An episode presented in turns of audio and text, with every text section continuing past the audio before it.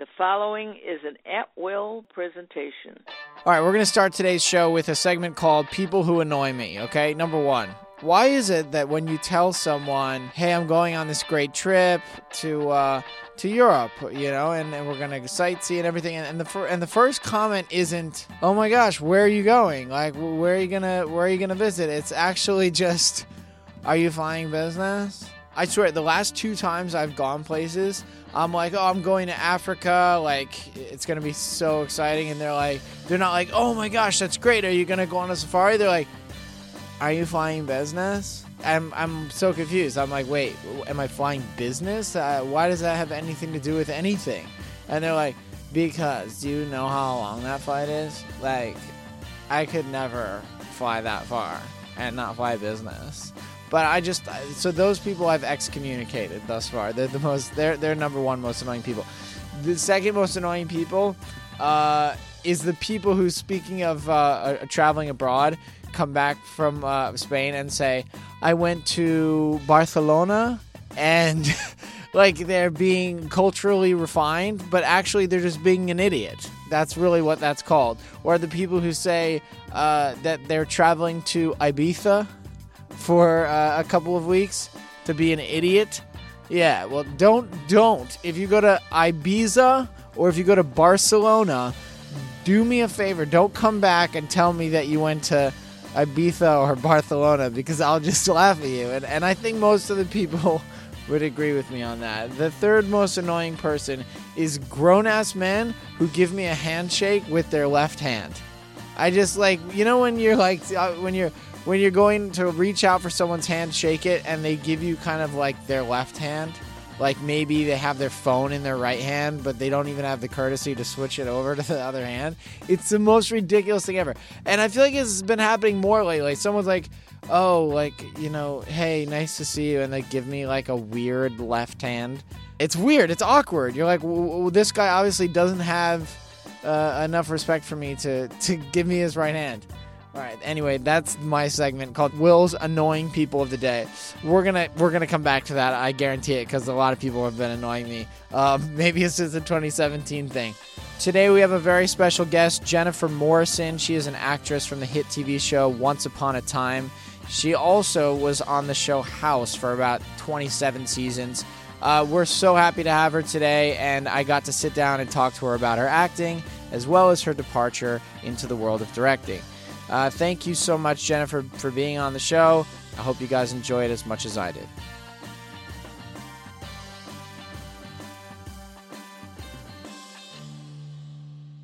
Do you ever um, sing? I do. I grew up singing. I was in musical theater and like played Eliza Doolittle and My Fair Lady and Anna and the King and I and Hava and Fiddler on the Roof. Okay, but that's a long time ago. right. I know it's been a while, but and then I've gotta warm the pipes. oh yeah yeah.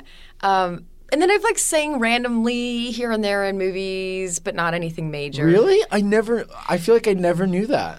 Yeah, it was never like it wasn't like a pop song or anything. It was just like like I played a sorceress who's fragmented into five parts of herself, and they all had to sing a different harmony to be united into one being. Wow. Yeah, Sign me up. I know. How do I get the DVD on I that? haven't even seen it. I don't know. What do you mean? Where is it? I don't know. It's called When did it happen? It was. I shot it. Uh, last hiatus, so Oh, it's really? somewhere. It's somewhere. I don't know where it is, but it's like so. There's ten minutes of the movie where it's six of me arguing with me, Hold on a second. You just did this project like a year ago. where you're singing and Yeah, Okay, so singing is like a thing, but you do you go to voice lessons? I just started again, um, singing lessons again with this teacher. I don't, Eric. I don't know his last name. That's terrible. I've only had like two lessons. It was really fun because I haven't, sure. I haven't like used that part of my voice in so long, and I was nervous that it wouldn't still be there. And then it was like there and more because I think Ah. because I've like and then some. you know matured in some Sure. way and I've used my voice properly as an actor for so long and I warm up when I do plays and I warm up for certain things on set. Um, so I think because I've been like using my voice that way for so many years, it was kind The of the muscle is still trained. yeah.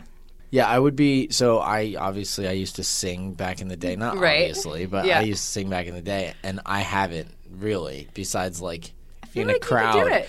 No, but I, I that's what I would worry that I would open my mouth and it would be, ah. It's terrifying. Like I can't. I have a lot of trouble singing publicly unless I'm playing a character. So like so that it's like it's I'm- not actually me. right. This is the as long as I'm being someone Right. else, then I can do it, and and it's fine. And I and I've like trained and prepared, Mm. and I've learned it, and I kind of over know it because no matter what, you're going to be nervous, and that takes some of your breath support away, and it changes how your vocal Yeah. cards are. So it's like you have to over know it so that when you have some limitation in the moment, you're actually still able to do it. Um, it's funny though that you say that you sing because I went to go see Natasha Pierre and the Great Comet of 1812 yesterday, which was amazing. Mm. And one of the lead guys, who is like the Russian guy that I can't remember any of their names. I'm terrible with Russian names, but the I'm terrible with Russian names. It's very specific.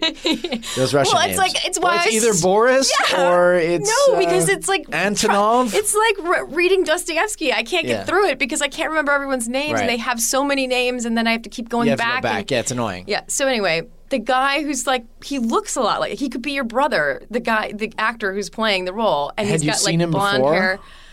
No, and I should have I should have looked up his name in the program, but his voice is absolutely phenomenal. But I was looking at him going, he looks so much like Will. So he's very good looking then. he's so handsome. yeah, okay. I was waiting for that part. It's like He is. Well, actually, handsome. that's like the whole thing in the show is that he's like so hot. Like, there's actually a song about how hot he is that Wow. he can walk a certain way. Yeah. So anyway, Well, I got to meet up with this guy. yeah. So you guys could be brothers, and he's got a great voice, and maybe Okay. you could like do a duet or something. I'm just gonna cold call him. You should. Hey, you should so get him look- on the show. He's so good. Yeah, okay, He's fine. amazing. I'm gonna make him prepare a nice musical piece. Yeah, yeah. We can. Okay, so but that's not something that you would ever stop what you're doing to pursue the the singing part of it. Well, you mean like as a pop star? Not as a pop star, but like you know, a lot of people they're actors or they're you know performers in some way, and then they then they like want to do music as a Oh, as yeah. a passion project. Uh, you know, I- solo I- album. I would Christmas like- album. I would. That's so funny. I would love to do a Christmas album. I I would like to do something with my sister. Drunk Christmas album. Drunk Christmas album. So it's like pretty good, but Yeah. you slur a lot. here's what I would like to do. My sister is an incredible musician. She's written, she's a singer songwriter. She's also a music therapist. She wrote a song that was on the credits of my short film, and she actually wrote another song that's going to be on the credits of my feature that I just directed. Singing or Singing, playing? playing guitar, and she wrote both songs. Wow. So, um, and they're really incredible. And we're sort of her husband and I are kind of trying to figure out making an EP with for her with the group of people that helped her do the song for the end of Sun Dogs, the the feature. And I would love to like do duets with her or sing something she wrote or be a part of whatever Yeah. she does musically. Totally. But um, I don't have that. At least right now, that burning thing to like make my own album. I I just enjoy it more as like a hobby, and I would like to get back on stage. So if there was a musical that made sense for me, then I would totally like throw myself into preparing for that. But um, I just have to figure out what my life looks like because my contract ends in April on Once Upon a Time, and you know I don't know what that means. Like they haven't picked up the show officially yet. They might, they might not. Like if What they season? do, six i- So right this now. is the end of that the, the yeah, original April contract. is the end of the original contract. So we're just kind of waiting now to see like if the network decides to continue with the show, and if they do continue with the show, if they're going to rework it to be something else, or if they're going to invite people to stay, or you know. So we're just kind of in a holding pattern right now. But it's re- it's really complicated because I have like a really fierce loyalty to the show in a certain way. I'm like fiercely protective of the character, and I feel like so many amazing things have come to my life because of it. You know, it's it's really like made my life better in so many ways, and um, I don't have any interest in like abandoning something that is such a special part of my life. But I also know I don't have it in me to like do it forever. You know, so it's it's more about a life decision kind of thing, and and I don't even know how to make that life decision until I know what ABC even wants. So Well, was that for some political? I'll be waiting. Yeah, that was very vague and great. Thanks.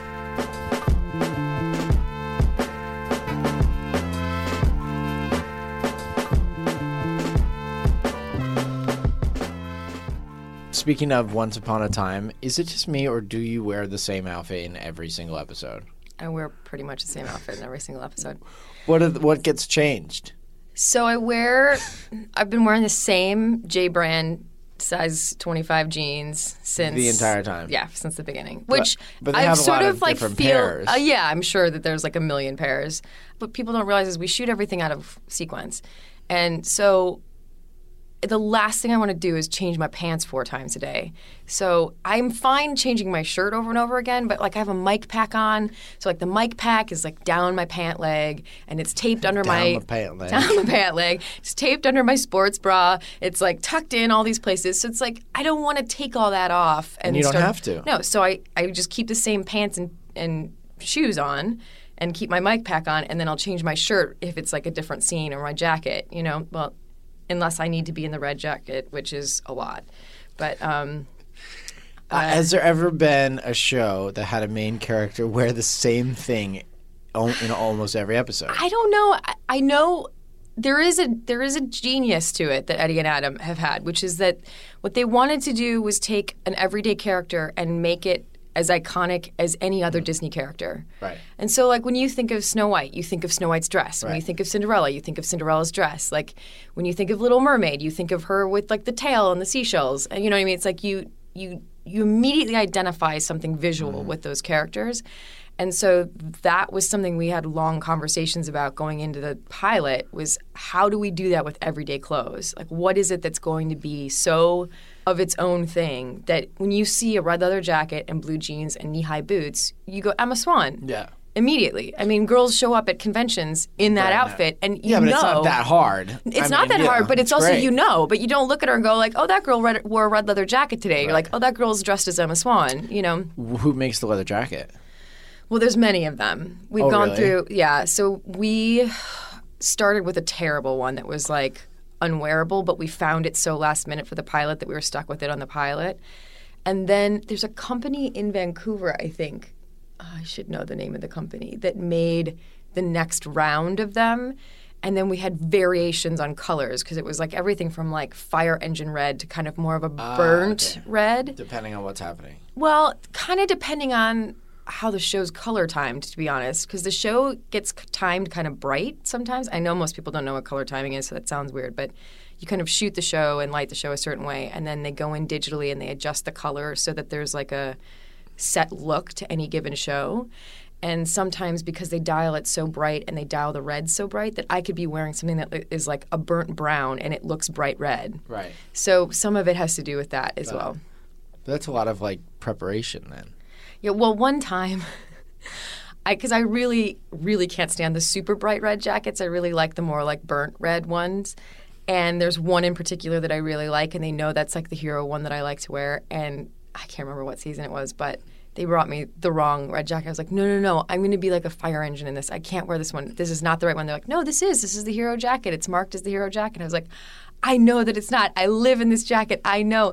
And they all made me feel like I was crazy. They brought me like 40 red jackets. I didn't even know we had that many. And it was every single one was a different variation on red. And I was like, none of them are it. And then sure enough, they found like the real one somewhere else. And I was like, I knew it. I knew this wasn't the right one. Oh my God. yeah. Anyway, It's the little things that turn into the big things. I know. And it was dumb. And no one I else was would have known but me.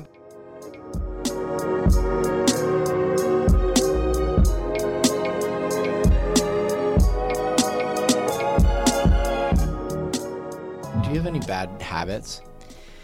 Bad habits. I mean, I drink a lot of coffee. I don't know if that's a bad habit. Yeah, of course.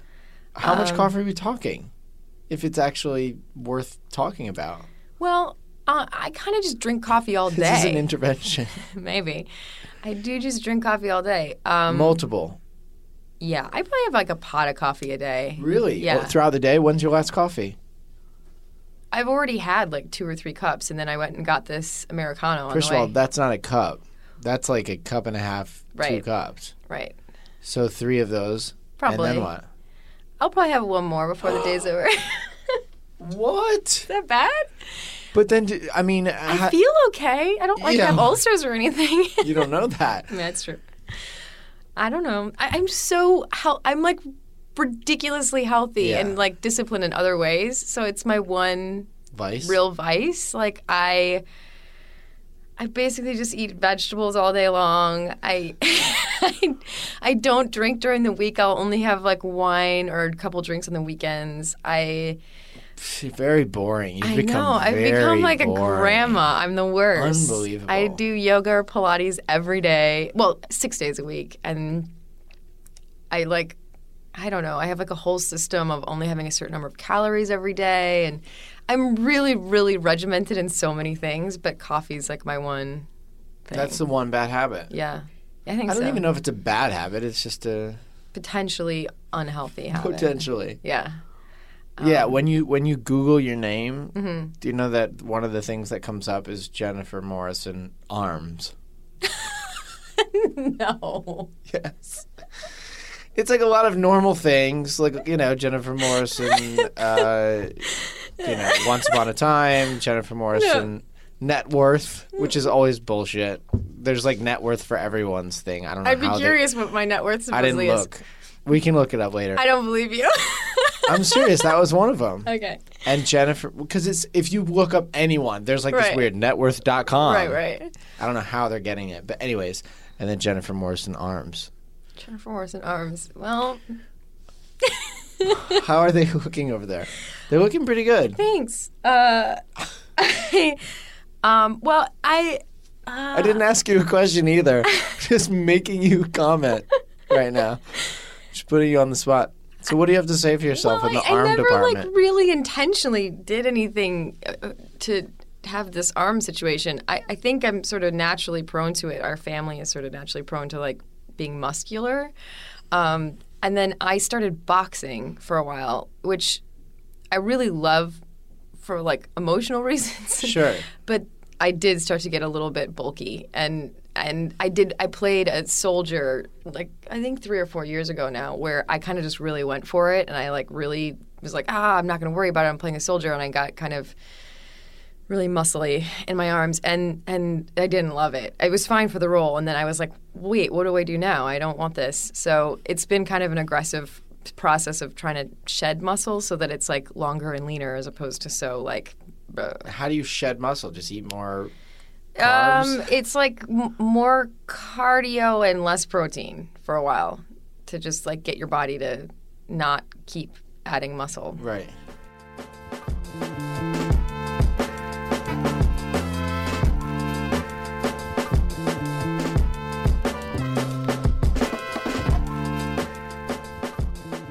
Okay, going off of this, Yeah. become you know, feeling like you've become boring or Mm-hmm. or like an old grandma.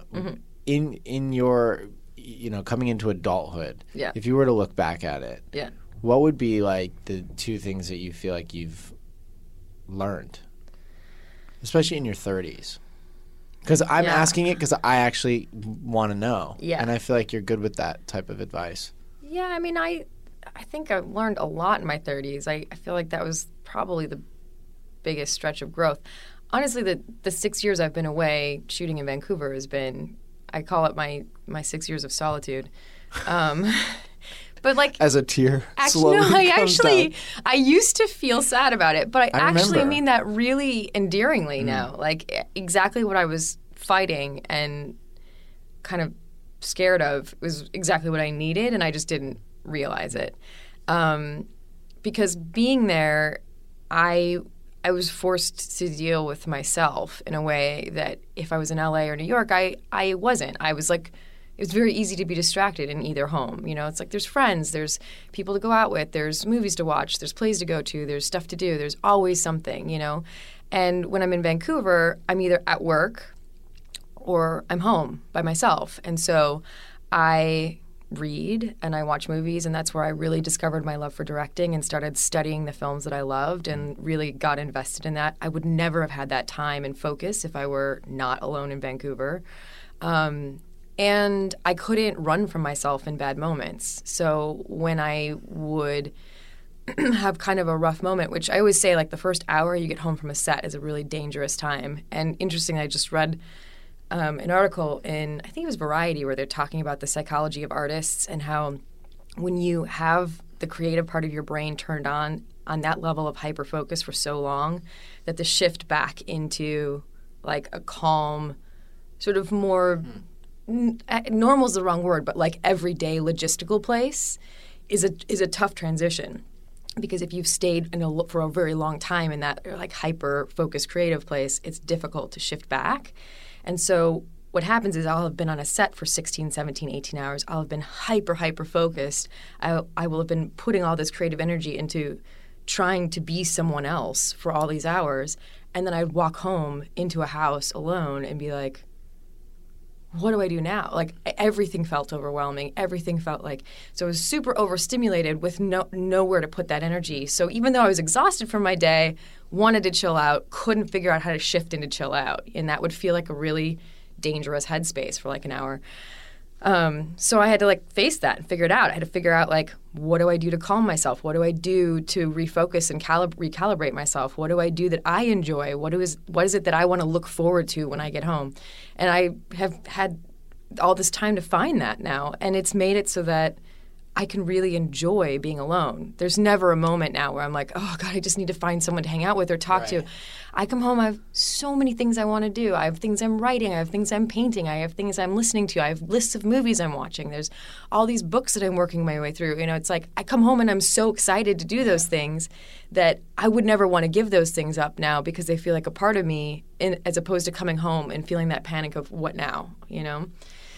That's a long answer to that question. No, I'm I love sorry. that. I love that because it's meaningful to me. I think in my life right now, especially in New York City. Yeah. You know, because it's me always running and always doing something, and there's always, like you said, something to do or something to see, or Yeah. and it's super hard to find solitude. Yeah. Super hard. And I spent my whole life running it, from it, and now it's all I want. now you embrace it. yeah. So it's I love it. yeah, it's a totally different mindset. But I guess I, if I had to go back to myself, like in my early 30s, I would just say like, don't be so afraid of it. You know, actually leaning into what you're the most afraid of is probably the most productive thing you can do. Um, and I was forced to do it. It wasn't by choice, but I'm so glad it happened. So So what if the show ends? What if the show's over in April and and you are, I mean, you move back to your normal life, and Yeah. how will you find it? Well, will you, how I'm you get- trying to not overplan.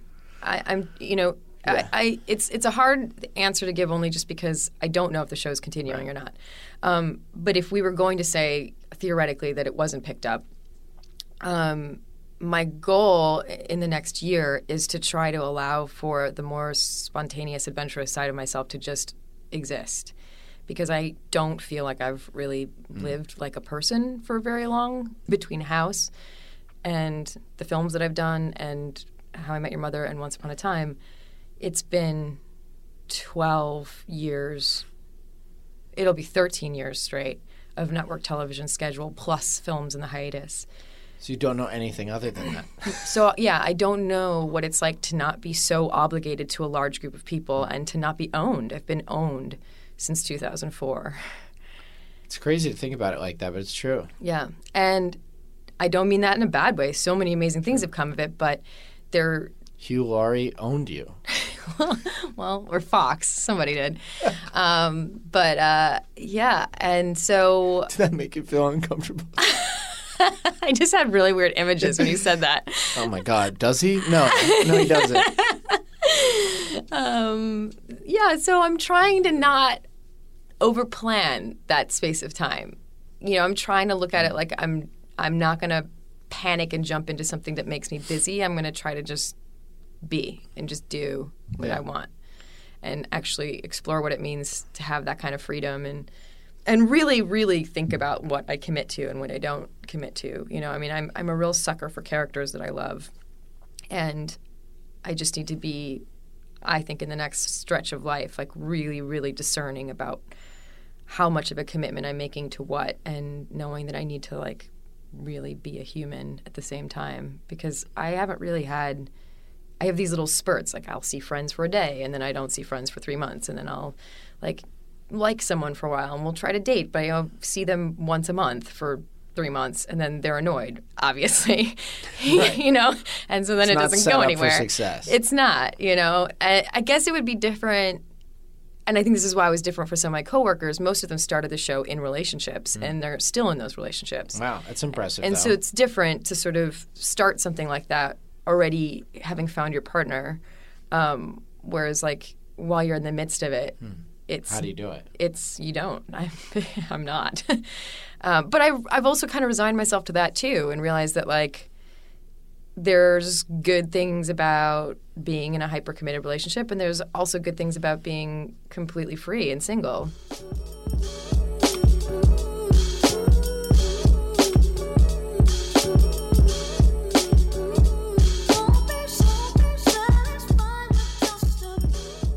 for me, companionship in that way, and I feel like for you too, Mm-hmm. has always been a big part of life, Yep. Whether it's serious or not serious. Yeah. And so, how do you get around that, or how do you how do you overcome that?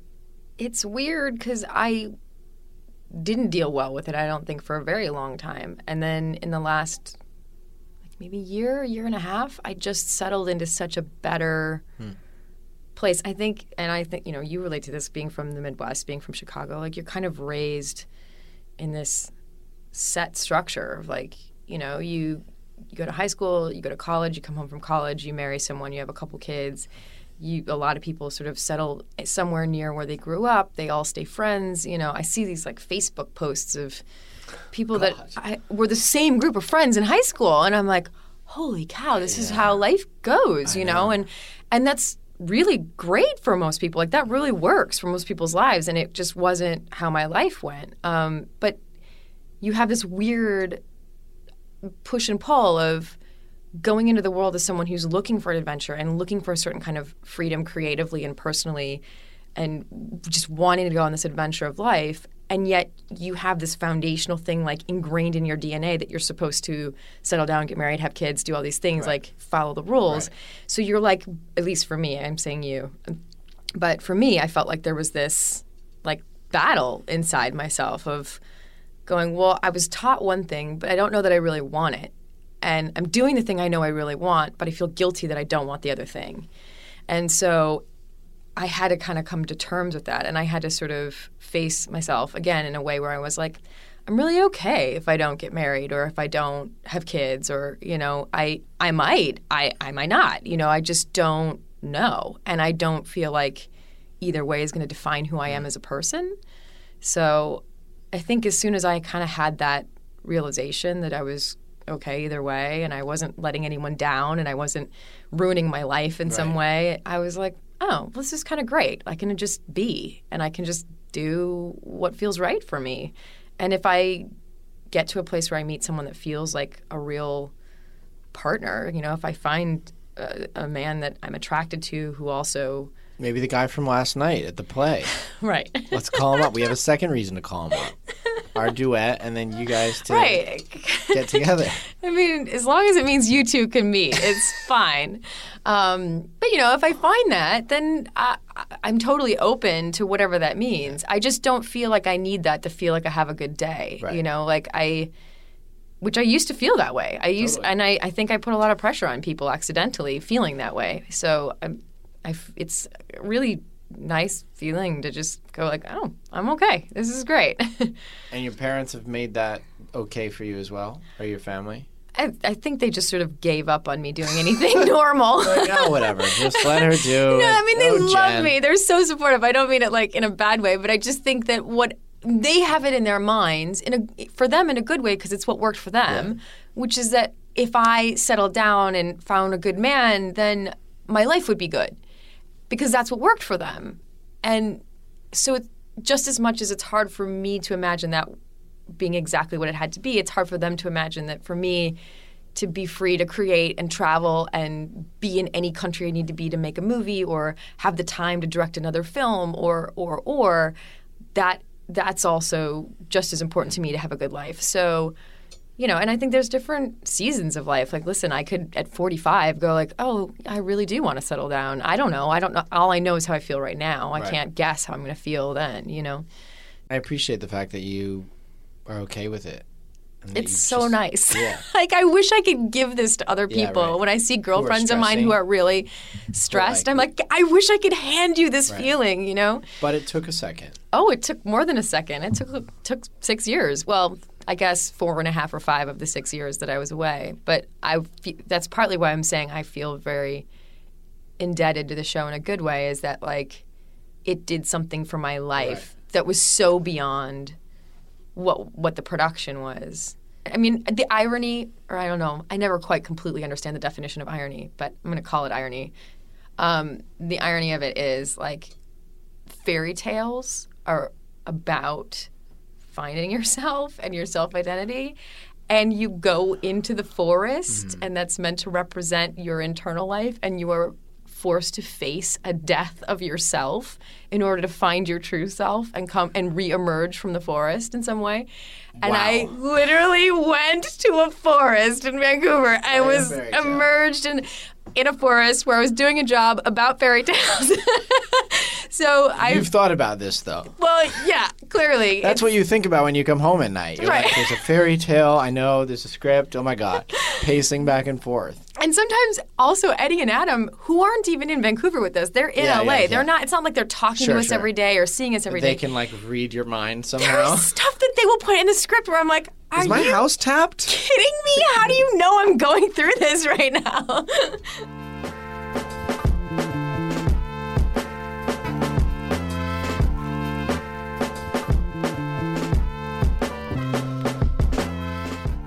think I was born to direct. And the last, those, okay, so tell tell us what you've directed.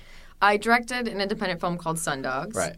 Um, and I And this was your directorial debut. This is my yeah directorial debut with a feature. Feature, I, yeah, I right. directed um, Right. music videos and a, and a short film, but this is my first feature, and um, I very like wrongly thought that it was going to just be like directing a long short film, which it's not No. at all. And it's it, there were so many things along the way that have been incredibly good. I, I, I've just said it's like a roller coaster. The highs are incredibly high and the lows are incredibly low. Um, but you risk so so much to get a film like this made. I mean, every relationship in the business Right. is on the line in a certain way, and every person that believes in me is on the line in a certain way, and every actor that said yes, and every crew member that said yes. You know, it's like there's just at every step of the way.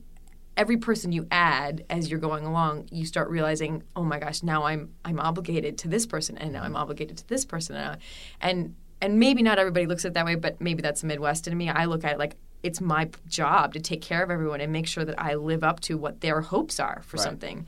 And um, and then once you assemble this team, and once I was able to, you know, just going through figuring out the financing and the money and all that stuff was. I mean, we could do a whole podcast Hell. on that. But um, but after I got through all that, and we were actually in physical production, you realize you've assembled a hundred plus highly creative, highly sensitive people, and What is that about the creatives that they're more sensitive than others? I don't know that they're necessarily technically more sensitive. It's that what they're doing every day is so vulnerable. So you've nothing to hide behind. You create something and hand it over, and all you can get back is someone liking it or not. Right. It's it's very vulnerable. Totally. It's there's nothing quantifiable about it. It's not like working somewhere where It's subjective, the whole thing. everything about it is and so and and because you feel like there's no i think most artists feel like there's no way to create without giving a part of yourself the rejection of the art feels like a rejection of yourself Yeah. so you're dealing with people who are putting their hearts on the line every time they offer you something or they offer something to the film and i had to keep that in mind all the time because i i couldn't take any of their sensitivities personally Right. if I did, I would have crumbled a long time ago. And I had to realize that when people became highly sensitive, it was because they cared so much, not because they didn't care. And so when you when you shift your perspective to go, oh, this person's freaking out because they care, not freaking out because they're trying to make my life difficult right now, or this person's upset because they care, or because they maybe feel like what they did wasn't noticed or was rejected in some way, or wasn't appreciated in some way. You know, it's like kind of assessing each sensitivity for what it really is and trying trying to navigate how much of it to caretake because at the end of the day, as the director, you're kind of you're it. You're the caretaker. You're the person wanting to make sure everybody does feel like they've contributed something and and that it's good and that when they feel good about that, they're going to give their best Right. and better. Whereas if they feel unappreciated or ignored, even if it's accidental, they're going to underwork and they're not going to strive totally. to, to something great. So um, it just it, it's it's just it's the politics of that sensitivity, but it's also the politics of you know producers and everyone having an agenda and and I was very lucky on this. I feel like all my producers were really wonderful people, which you can't normally say in these situations. But even admits that, everyone wants something for different reasons, and so it's always trying to work out like what's this really about? What do you actually want? Why why do you want that? What what's the question behind the question or the need behind the question? So it's a lot of um, chess playing. I feel like in that way. So does it make you want to do it again faster or or like right away or are you like I need a, a break after that because I'm I need a certain kind of break just because I've gone nonstop. Right. The last three days are the first three days that I've had to myself in two years. You know, it, it's. And I, and I, I mean, when I say time to myself, I mean with like no obligation, you know, not having to show up to work at 6 a.m. and do whatever. Um, because I went from season five into pitching the movie to financiers, selling the movie, going into prep, shooting the movie, and then went back to work on Once Upon a Time season six while I was doing post. And I've flown 50,000 miles between LA and Vancouver between July and December, going back and forth to do post in LA and the film. I need a certain amount of recovery mentally from that because I know that I'm burnt and I know I'm Totally. not the best version of myself when I'm that burnt. Um, but what I feel like I learned the most from making the movie was that I I really want to be cautious about what I do next because it is some form of giving birth. Like I don't have kids so I can't say for sure, but it is so all consuming and you have to love it so much and you have to love the piece of material and every element of it so much to stick with it with that kind of commitment that I can't just say yes to something to say yes to something. It has to be because I feel like I can't not do it. So a lot of people have said like, "What's the next thing?" I've been sent so many scripts, and I felt very lucky that all these like big Yeah, companies sure. want to meet with me, and Sure. and it's like I want to explore what those options are, but I cannot say yes Right. until it's like something I can't not do. And I want Find the the next right thing, to be thing. better. You know, I mean, I, I, I'm very proud of the film, and and I feel really good about what we made, and yeah. when can people see it? so Actually, screw that. When can I see it? in January, When can people see it? Mm, uh, whenever it gets accepted to a Oh, festival. okay. Okay. Thanks for coming on the show. well, thanks for having me, Will. All right, let's go eat. Okay, let's do it. And just like that, another episode of the Drop In is in the can. It is in the can. We did it. Uh, next week, we have an all new episode of the Drop In for you. Until then, check back on season one and other episodes from season two of the Drop In if you haven't listened. And do me a favor when you're done, rate and review them on the Apple Podcast app. And remember, follow at Will Malnati and at Will Radio on Instagram and Twitter. We'll see you next week.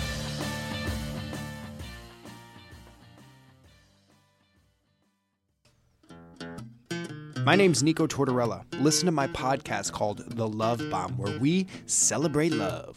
Right here every Tuesday on At Will Radio.